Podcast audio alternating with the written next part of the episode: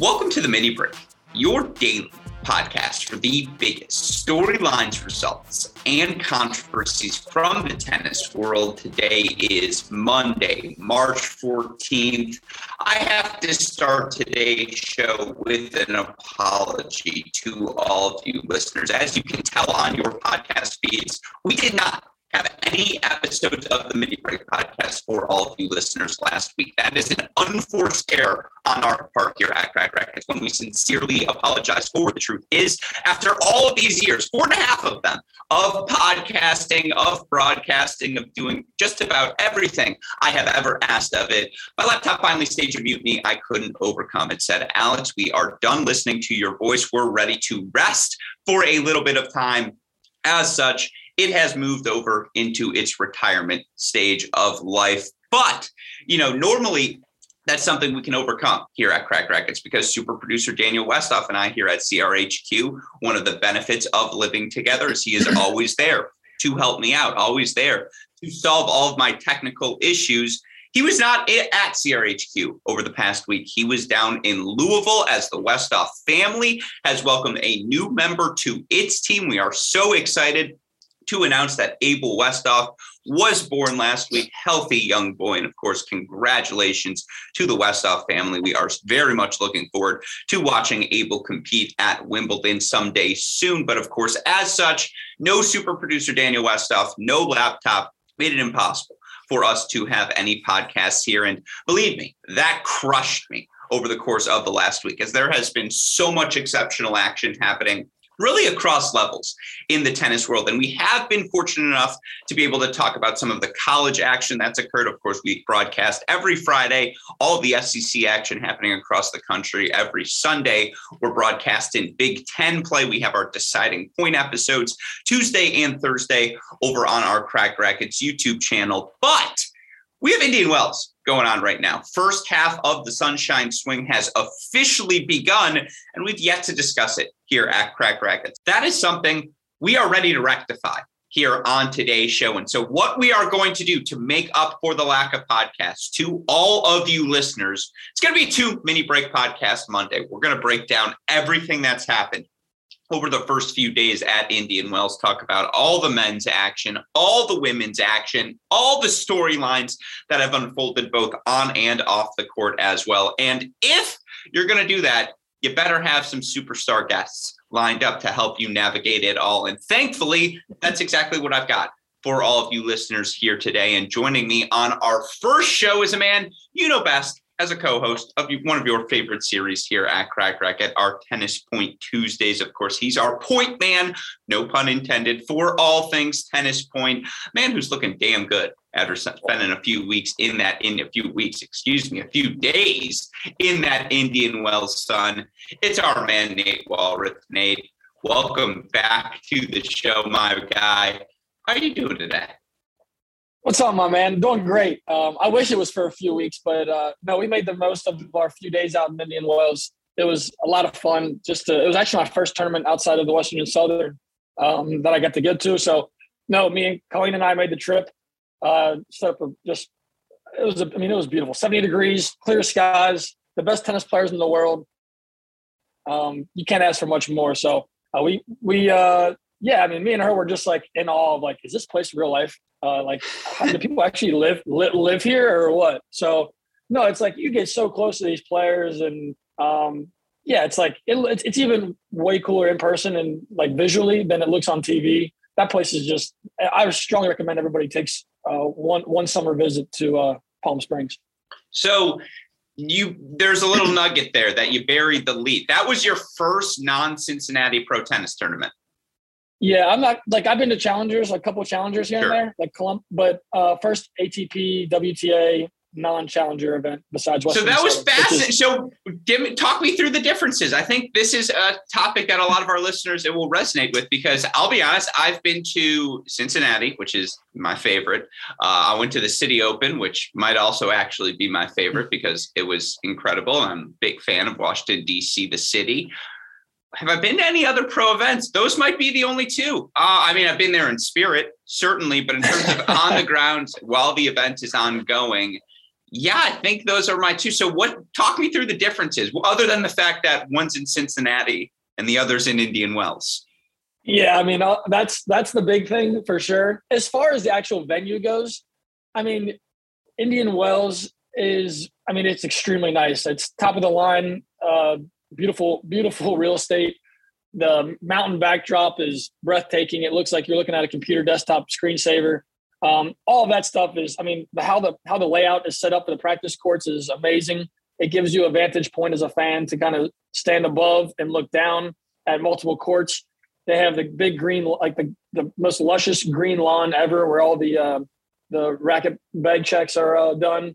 So you get to kind of, it's kind of weird because you get to stand above the players and like look down, and people are just taking pictures, kind of creepily, just like creeping on these people stretching out, and it's like if you're talking to the players, that's one thing. But if you're just like sitting there with your phone or your camera while these players are with their camps, I find it like it's a little bit like zoo like, I feel like, where it's just like, I don't know. But it's an interesting place to go. The the environment, the atmosphere. I went for Monday through Thursday. So maybe that wasn't the ideal time for where I mean, obviously it's not the uh, Monday through Thursday. You were there for qualifying. Yeah, and then the first two rounds. Yeah. Um. So yeah, it's like the environment. It was the atmosphere was kind of dead. Like, I mean, Kyrgios at one point hit a return off a of Tiafoe first serve with the handle of his racket. He grabbed the racket from from the frame, ripped a backhand return for a winner off a first serve from Tiafoe. He tried it like five times. On the fifth time, he connects like just right on the like a baseball bat. And he squares it up, squares it up, rips it back, and all you hear is like, and Kyrgios is like, "What the is going on. He's like, are you guys not impressed with that? He's like, that was insane. He's like, he's like, that was insane, man. He's like, can you guys get up a little bit? And it's just like the fact that he had to ask the crowd. There was like 2,000 fans watching Tiafoe and Kyrgios warm up, and a few measly claps were let out after one of the most ridiculous shots I've ever seen. So I was a little bit bummed with that aspect of it. Everything else, unbelievable. Like the the, the tennis, the food, the the venue, um, just the intimacy of how close you can get to these players, literally everything else, unbelievable. I, I have a hard time believing there's many places uh, that can top that.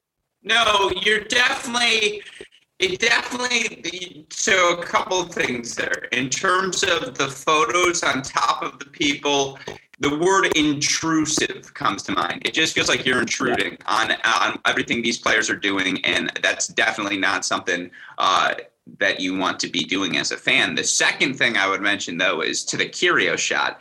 Anyone who's played tennis, particularly if you played it for a while and you know you were three or four training sessions a week, whatever it was when you're younger, there was gonna be a five minute stretch where you tried to do that, where you flipped the racket and you tried to hit it with the handle or the butt, whatever you want to call it, and to connect on one for a winner down the line I don't think I ever have. Like I've connected. Don't get me wrong. Like eventually you square, but I don't think I've ever hit one squarely. Eh, you went during the tame days, like qualifying first two rounds. Those are yeah. definitely the calm before the storm. I, but you got to get up for that. You got to get up. I mean, anybody that wants to see the video, I got it on my phone. I, I can slow it up for you to see how square this was. It's not the best angle, but no, I mean, I also got to see the Carlos uh, Rafa practice match uh, front row. I didn't move for like two hours. That was probably the most fun tennis maybe that I've ever seen in my life.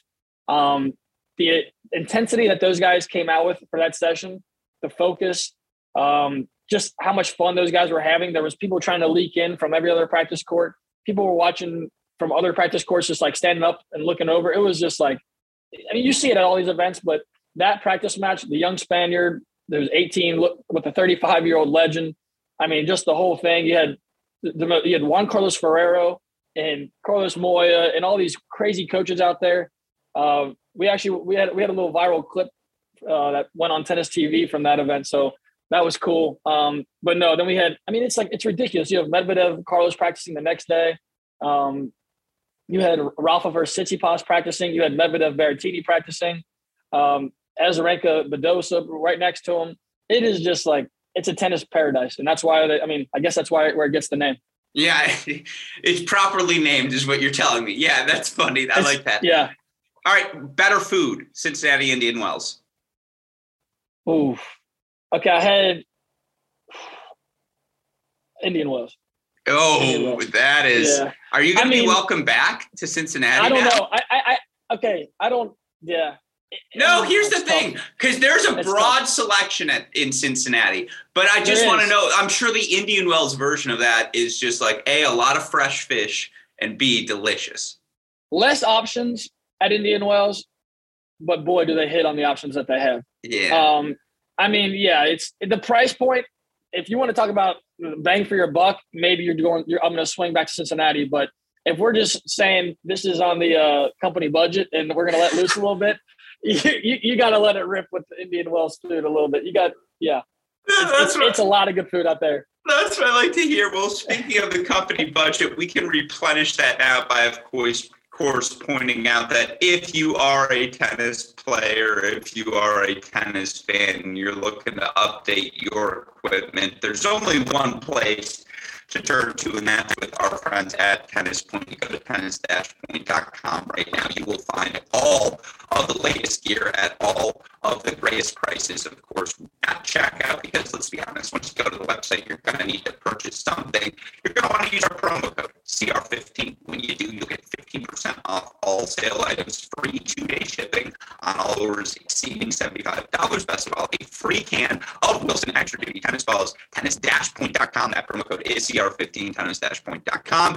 The promo code is CR15. With all that said, Nate, obviously you got to have some fun in Indian Wells as well. Uh, but talk to me about what you guys were doing out there. Talk to me about the latest and greatest happenings at Tennis Point. Uh, yeah. So, I mean, first off, one of the things that I wanted to do is kind of see what our brand awareness was on the West Coast. Um, you know, Tennis Point obviously bought out Midwest about eight months ago, entering the U.S. market. Um, since then, they've acquired Tennis Express, who will keep their name. So they've, they've made some moves, but I was like, what is the awareness of Team Yellow on the West Coast of this country? And to my surprise, I mean, um, it was, there's a lot of opportunity, which I think is a good thing. And the few people that I think that really knew what Tennis Point was, I loved kind of hearing where how they knew about us. And we had a few uh, Cracked Racquets shout outs, like, are, are you on that podcast with Cracked Racquets? And I was like, wow, yeah, that's that, that's me sometimes. I was like, that's so that that was really cool. And that was more of the younger fans, uh, like you know, the hitting partners or the ball kids. Um, but you know, it's it's uh, that was that was one thing that I was focused on just to kind of see that aspect of things. Then I was focusing on just getting some content with uh, all the latest gear of these players are rocking a lot of these guys that had uh, fit changes from Australian Open. Um, yeah, we had some meetings. Uh, shout out to our partners at Fila, Babolat, um, Tennis Channel.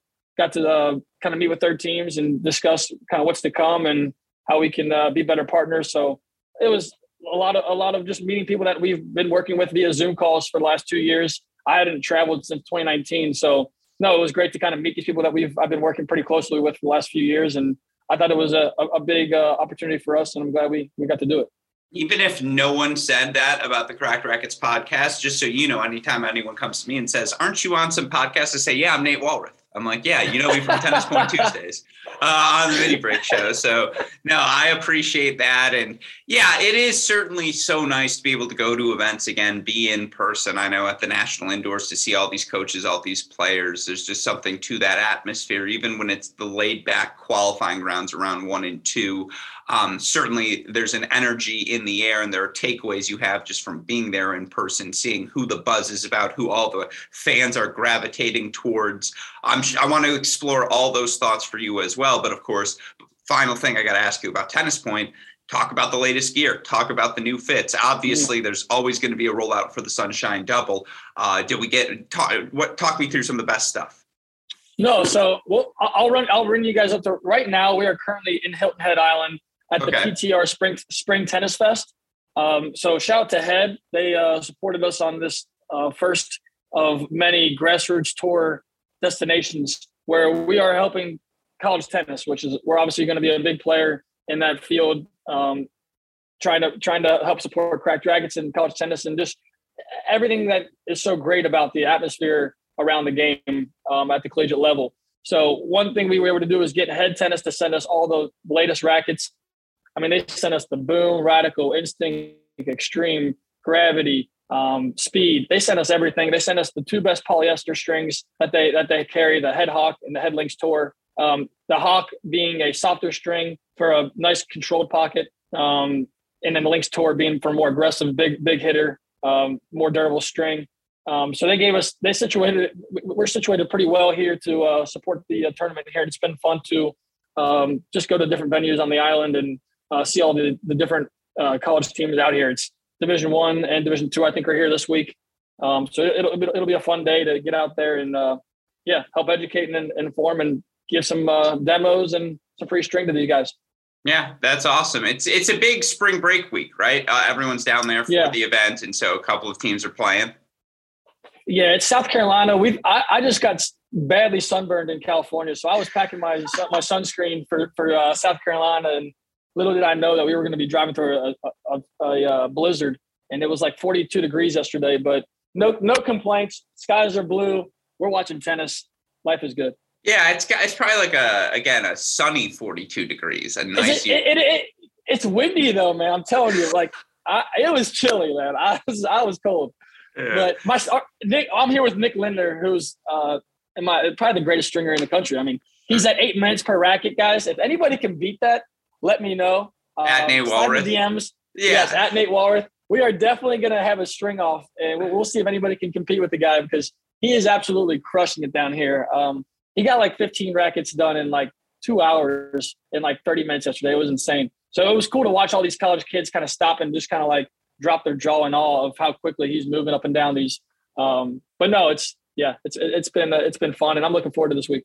Yeah, no. All right. Well, with all that said, again, tennis-point.com. That promo code is CR15 for all of the latest and greatest equipment. And yeah, there is a lot of good stuff, folks. So be sure to go check that out. With all of that said, let's talk about Indian Wells and what we've seen over the course of these first few days. And we're going to focus on the men's side here on this show. But I mean, there's so many storylines for us to talk about. Do we start with Rafael Nadal getting pushed to the limits? Do we start, you know, with some of the many upsets we've seen unfold? I could argue that Jaume Munar's victory over Pablo Carreño Busta is actually more revealing than Tommy Paul's win over Alex Zverev, but let's start there because obviously that's a top three seed getting knocked out. And you look for Tommy last night, who was down, you know, a, I think 4 2, 40 30, I want to say, in that third set to Alex Zverev, Tommy Paul working his way all the way back 6 2, 4 6, 7 6 victory over the number three seeded Zverev. You look for Tommy Paul and what he's been able to do over the course of these past six months. A, and this is something we've talked about before, but I think this is where you have to start you know, he's at a career high in the rankings. This isn't a one off fluke. This isn't just a, hey, Tommy, who's always been as athletic as anyone he's going to come up against on the ATP tour, who's always had a bunch of weapons and a bunch of different tools that he can use uh, to find success on the court. It wasn't just one of those matches where everything happened to be clicking and you know, again, he just it was one-off sort of performance. That wasn't the case here That You look for what Tommy was able to do just across the board and just, you know, from the start, our Tommy Paul, his ability to just whether it's a, you know, again, you know, take, take his return server, you know, at the service line and be in an aggressive positioning and, you know, stand on top of on top of that baseline and just dictate to Zverev and just use his speed, use his aggressiveness to move forward and play on his terms. Tommy was outstanding. And yeah, I do think there was a little bit of that Zverev, you know, falling off as he will do from time to time. At the same time, I mean, Nate, my takeaway from this match is Tommy is here to stay. Tommy had a game plan, went out there and executed at a high level for, I mean, that was just ridiculous. I mean, he talked about it after his match a little bit he knew what he wanted to do to beat Zverev, and he set out to do it and just stuck with it. I mean, he attacked, played forward, finished points at the net, unloaded on the forehand. He, he made he made Zverev uh, respect the backhand on the line. Um, Tommy's movement is just continued to just get better and better. I mean, he's a freak athlete. He's, he's under six foot, but he hits the ball as I mean as big as almost anybody, minus a few of the top seven, eight guys that are like the Berrettinis of the world or the Felixes of the world. But I mean, Tommy Paul's firepower at it with his stature and the the smarts that he plays with. I mean, he just knows when to rip, when when to neutralize the point. Uh, his hands are great. He's his mentality is. I mean, I just feel like he's he's pretty much unflappable now as far as a mentality standpoint. Um, the serve is is very solid right now. He's in a great place. He seems to be having a ton of fun on the tour right now, and um, just awesome to see him, Opelka, and Fritz, three really close friends, um, just kind of rise together. Uh, Fritz was in his box last night. Thought that was really cool because Fritz actually had a practice session and a, and a set with Zverev on Tuesday. So it wasn't like those guys are unfamiliar with each other. So he was in his box with Tommy, showing his support. Thought that was awesome. And Tommy seems to feed off the energy of the crowd. And the, the crowd was obviously pulling for Tommy there. And I thought Tommy just, I mean, he's just been on a heater. And on a hard court right now, he's one of the most dangerous players in the world. So he's, I'm, I'm biased. I'm a huge Tommy Paul fan. But I mean, it, yeah, last night was uh, pretty amazing. I was on Twitter Spaces with Pam Shriver for like an hour last night during that match, and mm-hmm. she was uh, she she was like saying how she, she's like I'm supposed to be uh, neutral on this as a as a broadcaster, but uh, go Tommy. I mean, she was she was all excited. So no, great night last night at Indian Wells. Uh, definitely wish I got to be at that one. Tommy Paul since the start of uh, the Canada Masters last year, 31 and 13 overall. 31 and 13 overall. That's a 70% win percentage, Nate. And it's not as though it's been a cupcake schedule. You look for him as you break it down by ranking, you know, against opponents ranked outside the top 50, he's 20 and 2. He is cleaning up against the opponents he should at this point. But then again, you look here against top 50 opponents for Tommy during this stretch 11 and 11. You look for him against top 20 opponents during this stretch of time. Again, it's the consistent success for him. 5 and 4 during that stretch. Wins over Rublev, Zverev, Berrettini, Shapovalov, and then Cristian Garin in three sets, which is probably the match he should be winning the most out of the group. I mean, all the numbers for Tommy are up as well. You look at his break percentage during this course of time, it's laughable how well Tommy is returning serve right now. He's his break percentage since again the start of the Canada Masters, 27.7%. That number ranks eighth amongst top 50 players. Eighth during that stretch of time. Same. So not only is he returning at a top 10 level, but the serve, which is still below the average of all of these, you know, top 50 players, he's still, you know, at 80.6% over the last 52 weeks. That's a percent below the average of a top 50 player. That said, he's 3% above his career average, and it gets better and better and better. And you're starting to see the elite return skills. If he could just make it, you know, again, a, an, a, a top 50 average serve, you know, be 25th in, in hold percentage, that's a top 15 player. That's a top 20 player. And I do think while everyone knew Tommy has always been gifted, he's had a broad skill set. He has found a way to put it together and use his athleticism to be inside the court. Use his, you know, how he might be the best volleyer uh, you know, of certainly the Americans, but he's one of the best volleyers in my opinion in men's tennis. Just so comfortable, not only you know quick hands, but comfortable with his first volley, comfortable reading at the net. Obviously, the explosiveness as well. He's a complete great. package, and it's just so exciting to see him put it all. Yeah, it's so exciting to see him put it all together.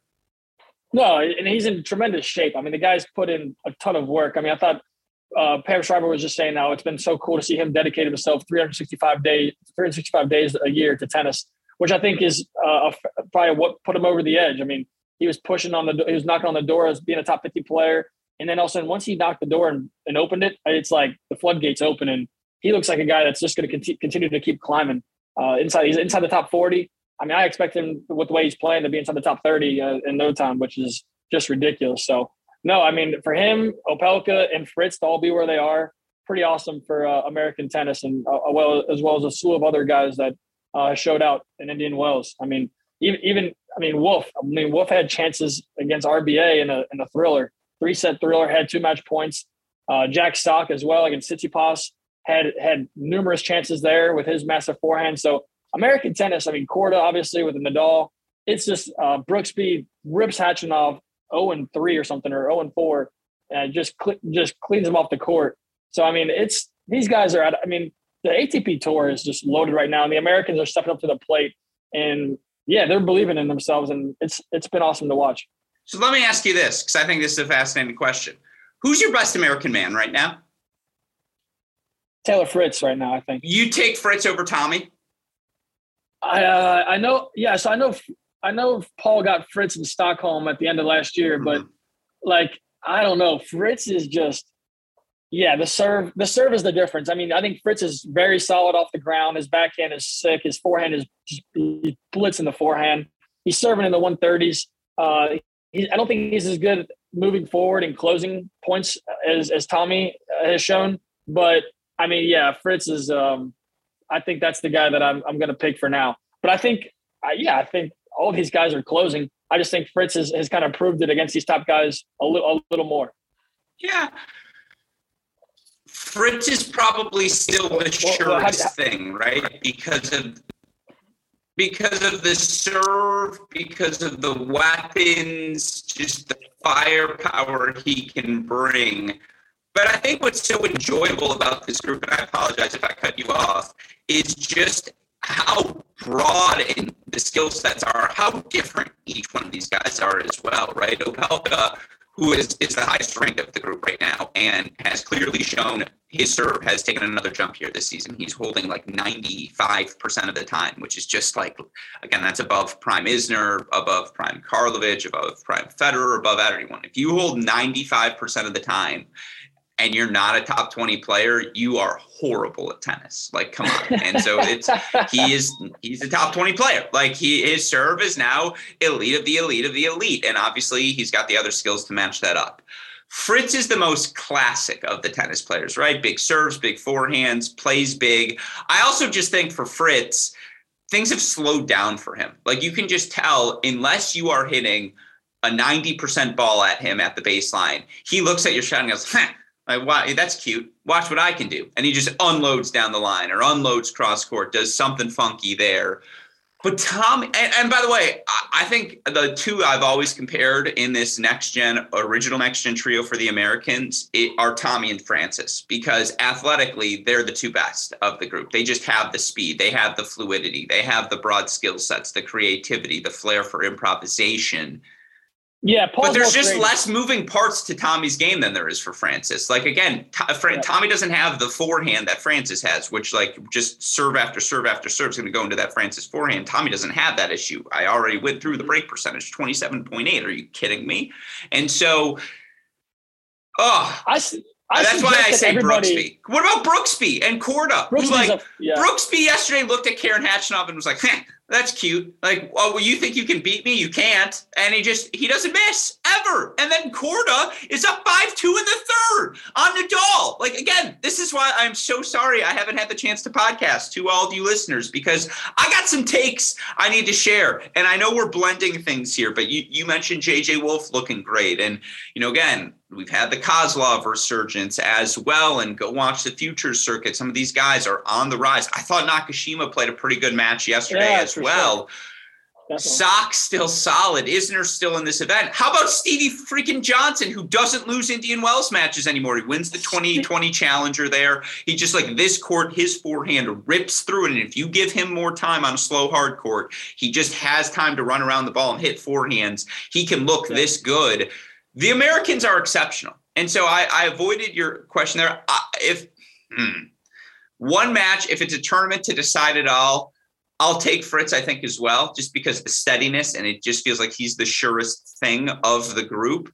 But man, on the right day, you have seven different Americans who all look like they can be the best American man in tennis. And they also look like on that day, they're also a top 20 player, which is just, we haven't had like seven top 20 guys since the 90s.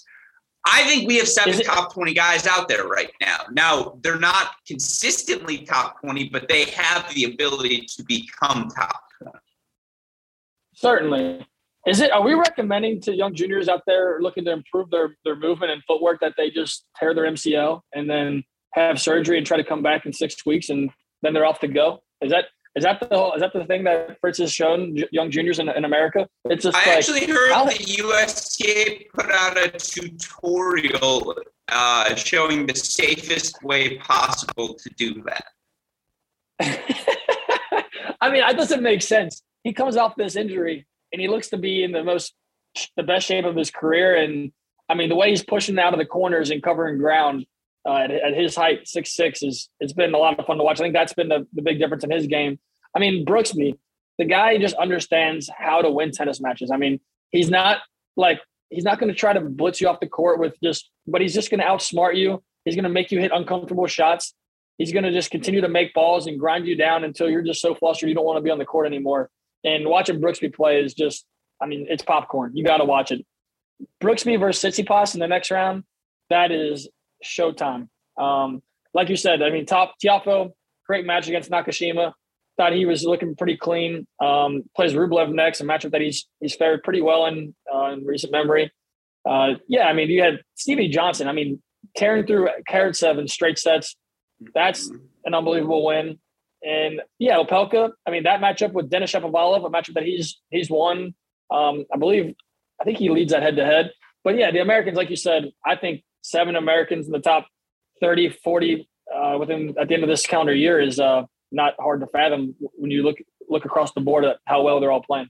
What was so impressive for Tommy was again how comfortable he was just attacking the Zverev second serve. And he wasn't afraid of the moment. He wasn't afraid of the scene. And look, the jury is out. I mean, you know, it has been for a while, but everyone is doing this to Zverev now. And you look for Zverev, who made 71% of his first serves, won 78% of his first serve points. For the third time in an Indian Wells, was up a break with the chance to go up even further uh, and isn't able to capitalize he has struggled on this slow hard court, just again, finding ways to maintain his aggression and not getting stuck playing 12 feet behind the baseline, which always seems to be the issue for a tentative Alex Zverev. And Zverev is struggling on the court right now. There's no denying that. He just does not have his form. But I know we're Americans, and so we're going to obviously be a bit biased towards the American men. But it was just how insignificant yeah. this win feels. like, am I crazy? I know we just said it was an awesome win for Tommy, obviously one of the wins of his career, and coming off of an uh, Indian Wells last year where he beat Andre Rublev here. But I'm not surprised by this upset because if you watch Tommy, outside of a 40 minute blip, really from the second set to Zverev being up a break in the third, where Zverev looked like the potential best player in the world, you know, and no discredit to Tommy, Tommy was the better player for the majority of this match. I mean, Tommy was not going to let Zverev just let let him settle in on that 68 mile an hour second serve. I mean, Tommy yeah. was like, if you're gonna if you're gonna feed me a softball, I'm gonna feast. Thing, yeah, yeah, I'm gonna go crazy with this ball. And Tommy's not afraid to swing out of his shoes. I mean, he's he's got the firepower to, to do some real damage, and Zverev just continues to to go from 130 miles an hour in the first to 68, 72 miles an hour in the second. I just don't think you can do that at this level when you're playing guys that can take cuts and they don't really feel the pressure. I mean, if they miss one, they know they're going to they have a look at another one. I mean, it's just that's asking a lot. So, um, no, I think Tommy is. I mean, he's what is he? What do you think his ceiling is? Top what? Top? You think he can get top twenty?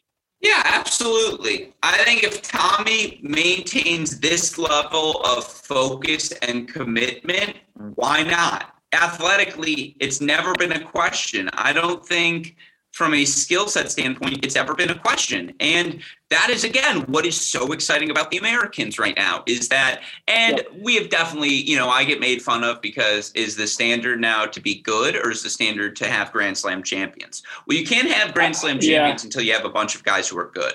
And right now we do yeah. have a bunch of guys who are good. And I just think yep. if you have six players seated at a Grand Slam. Let's look at the 2026 US Open. At the 2026 US Open, which is 40 years from now, shouldn't all of, and you know, or maybe the 2025, because now all the 97s are 28 years old. But during that, at that US Open, shouldn't Fritz Opelka, Tommy Paul, francis Tiafoe, Riley Opelka, uh, I think I said Opelka, excuse me, jensen Brooksby, Sebastian Korda, six guys Shouldn't they all be seated yeah. at that U.S. Open? Like, wouldn't it be a shock if they aren't? You know, those six, the 497, uh, 397s, Tiafoe has the 98, Brooksby, Korda yep. seated as well. Obviously, I think Brandon's in the mix there. Like, he could be hovering around 30, 32 maybe, or, you know, inside that top 50 range who knows if Isner's still serving at that point? Like if he is, he's probably still the 29 seed in the event. Um, but it's just like shouldn't we have six seeds? And if you have six seeds, shouldn't you get at least two of them into the round of yep. 16? And if you get two guys into the round of 16, don't things just become inherently more interesting? Like this is why I know it's baby steps, and we're not we're not close to even an Andy Roddick right now, let alone a Sampras or an Agassi or a Courier or a Chang, a guy who rips off a couple of majors but it's not the depressed era anymore. Like you see Tommy no. Paul into the round of 64 here. And, you know, again, I think at least one American should make the quarterfinals at Indian Wells, given how many guys have made these later stages and given how open that bottom half of the draw feels right now. Now that there are, I believe, no top five players left in the bottom half. And you've still got, yeah, Isner, Johnson, Tiafoe, Fritz, Paul, all still in that bottom half of the draw. Like one of them's got to make the quarters but we get guys in the quarters. Like guys are making the final stages. The way, like the thing that impresses me most with these guys that you just named is the way they carry themselves on the court through matches. Sure. Like the demeanor that they that they have throughout the match, even when things are going bad. The the belief that they continue to have in their game. That's the difference. Is like as a as a American tennis fan myself. I mean, that's where I see the biggest difference. Is like these guys, like Korda. He believed that he is on that level that he can hang tag for tag with Rafa Nadal on a hard court where Rafa has yet to lose a match this season. Where it's like Korda was not like he wasn't impressed that he was up and ready to serve up for the match. I mean, he expected to be there.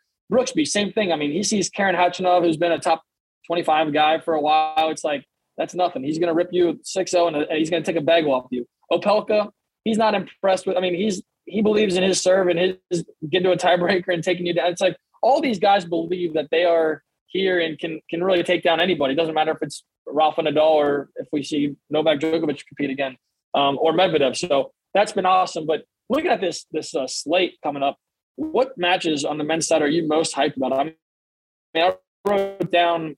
I, I, to write down my top three, but I, I couldn't even get it down to three. I'm like, there's like five matches on here that are just going to be popcorn. Oh, such good tennis across the board. I mean, you could start with even like the two 30 seeds remaining, Dimitrov versus Bublik, right? 31 versus 33. And I feel like I could talk you, Nate, into that match being pretty exciting because, like Sasha Bublik, the shot making, the big serves, the drop volleys, the drop shots, whatever it may be, Dimitrov, the fluidity, the speed, that serve into that backhand, like that one's going to be fun. And you look across the board, by the way, I think our only non seeds remaining are Miomir Kecmanovic, who hasn't lost a first round match this year. Former world junior number one's 12 and 5 and made that run in Australia and is clearly, clearly found things to click after 17 and 20 and 7, uh, 17 and 27 last season where he lost 14 first round matches. Great to see him healthy. I think Kecmanovic is just a ball machine. Like I think that's a guy whose floor match in match out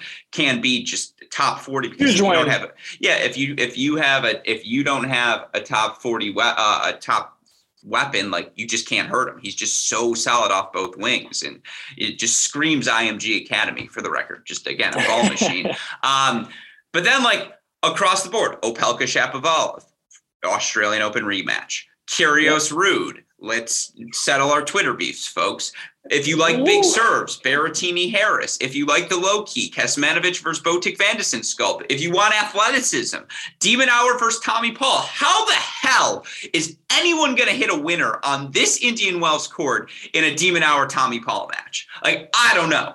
Tiafoe Rublev, little US Open rematch love. Schwartzman Isner, collective 12 feet on the court. One guy's seven foot tall, the other guy's five foot tall. Like, you're right. And then Rafa Dan Evans is like, like the JV version of Rafa versus Federer for all those people who missed that match and are feeling a bit nostalgic. So you're right. Look across the board, it's, it's a ridiculous. loaded draw. And I didn't even mention Medvedev, right? And Daniil Medvedev's got Gael Monfils, Alcaraz versus Bautista Agut. We actually yeah, have. The all, how about like matchup? Yeah. How about we didn't mention the Indian Wells Finals rematch between Cam Norrie and Nicolas Basilashvili, which no one cares about. That is just like that is bizarre. That that's is, like I still can't yeah, that's like the that warm up act. It's the warm up act. And like Brooks Brooksby Tsitsipas, come on.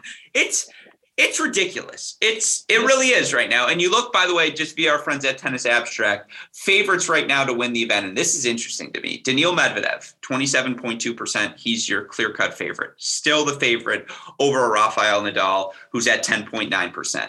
Then you get to Andre Rublev, seven, uh, excuse me, 10% uh, there for the number seven seed. And it's because obviously Zverev out of his section of the draw, he's, I guess, got the easiest section left. I think they're all pretty tough.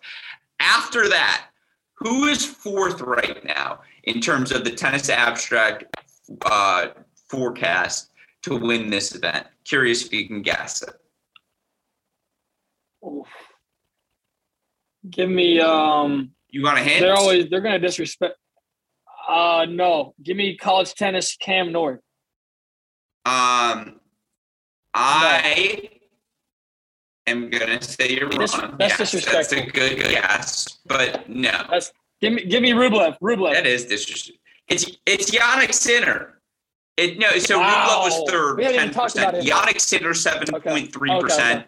Then, yeah, then exactly. And by the way, he's Wow. got Benjamin Bonzi next, the Frenchman who has had an outstanding run on the Challenger circuit over the past fourteen months. But you know, you favor Sinner in that match. Then guess who Sinner faces the winner of? Kyrgios and Ruud.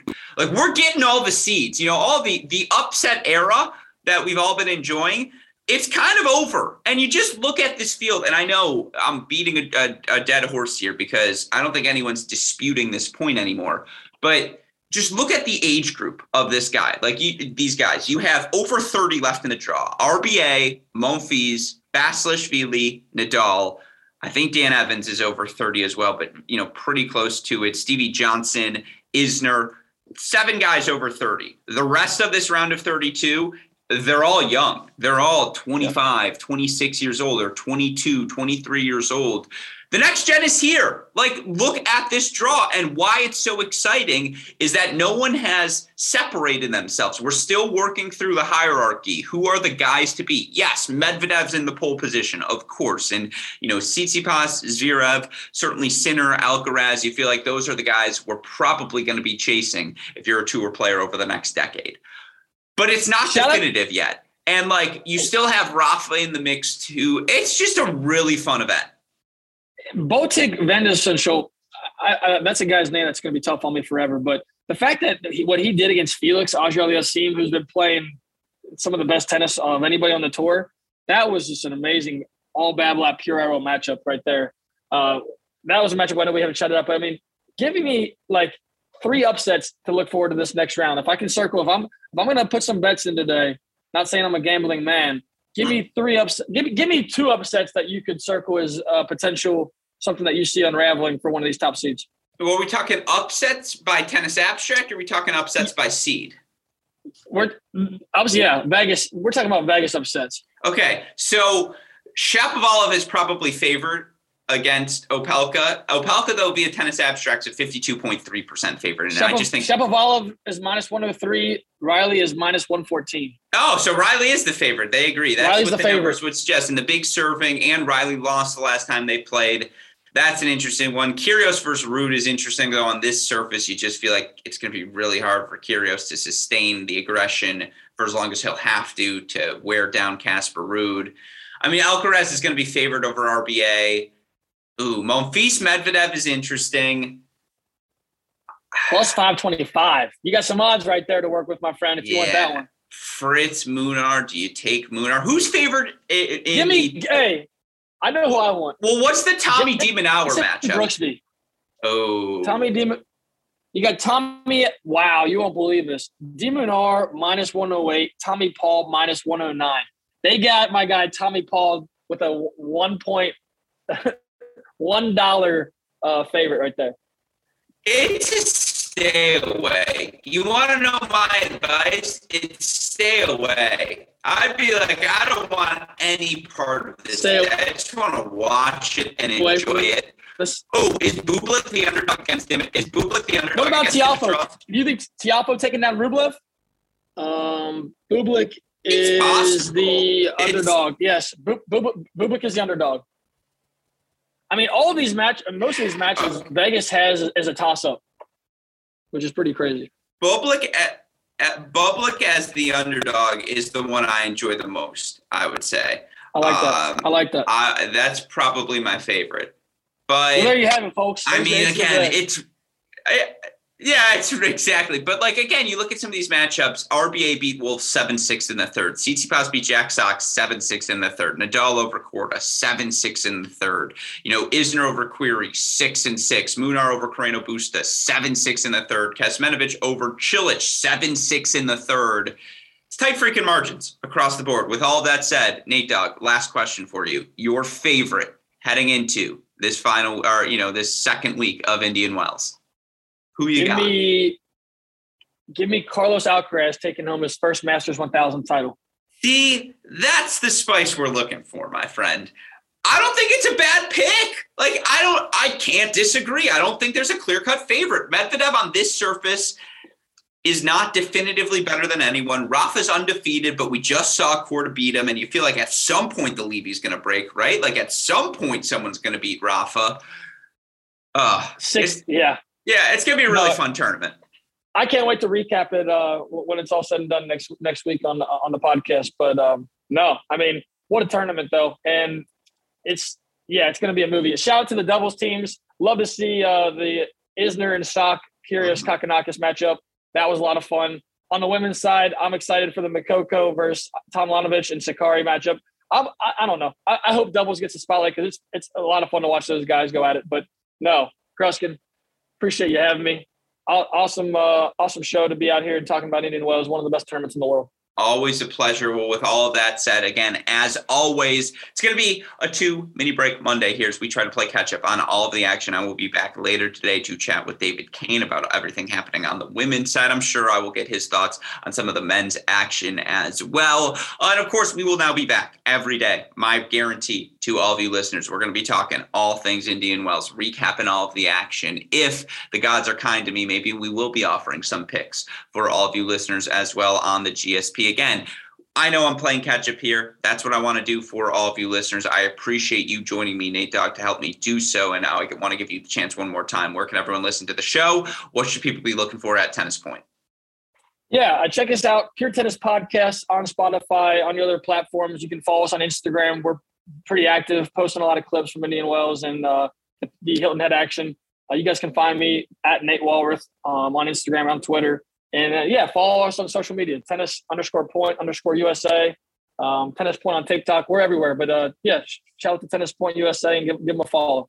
Yeah, I'll I like it. Well, with all that said, as always, a shout out to super producer Daniel Westoff for the job he does day in, day out, making this podcast possible. Shout out to our friends at Tennis Point, tennis-point.com. The promo code is CR15. With all of that said, for my fantastic co-host Nate Walroth, our super producer Daniel Westoff, our friends at Tennis Point, from all of us here at both Cracked Racquets and the Tennis Channel Podcast Network. I am your host, Alex Gruskin. Nate Dogg, what do we tell the people? That's the break. Shout out to the Westoff family. Congratulations on, will, on the newborn. Much love, guys. I love it, and we and we will see you all next week. Thanks as always, Nate Dogg.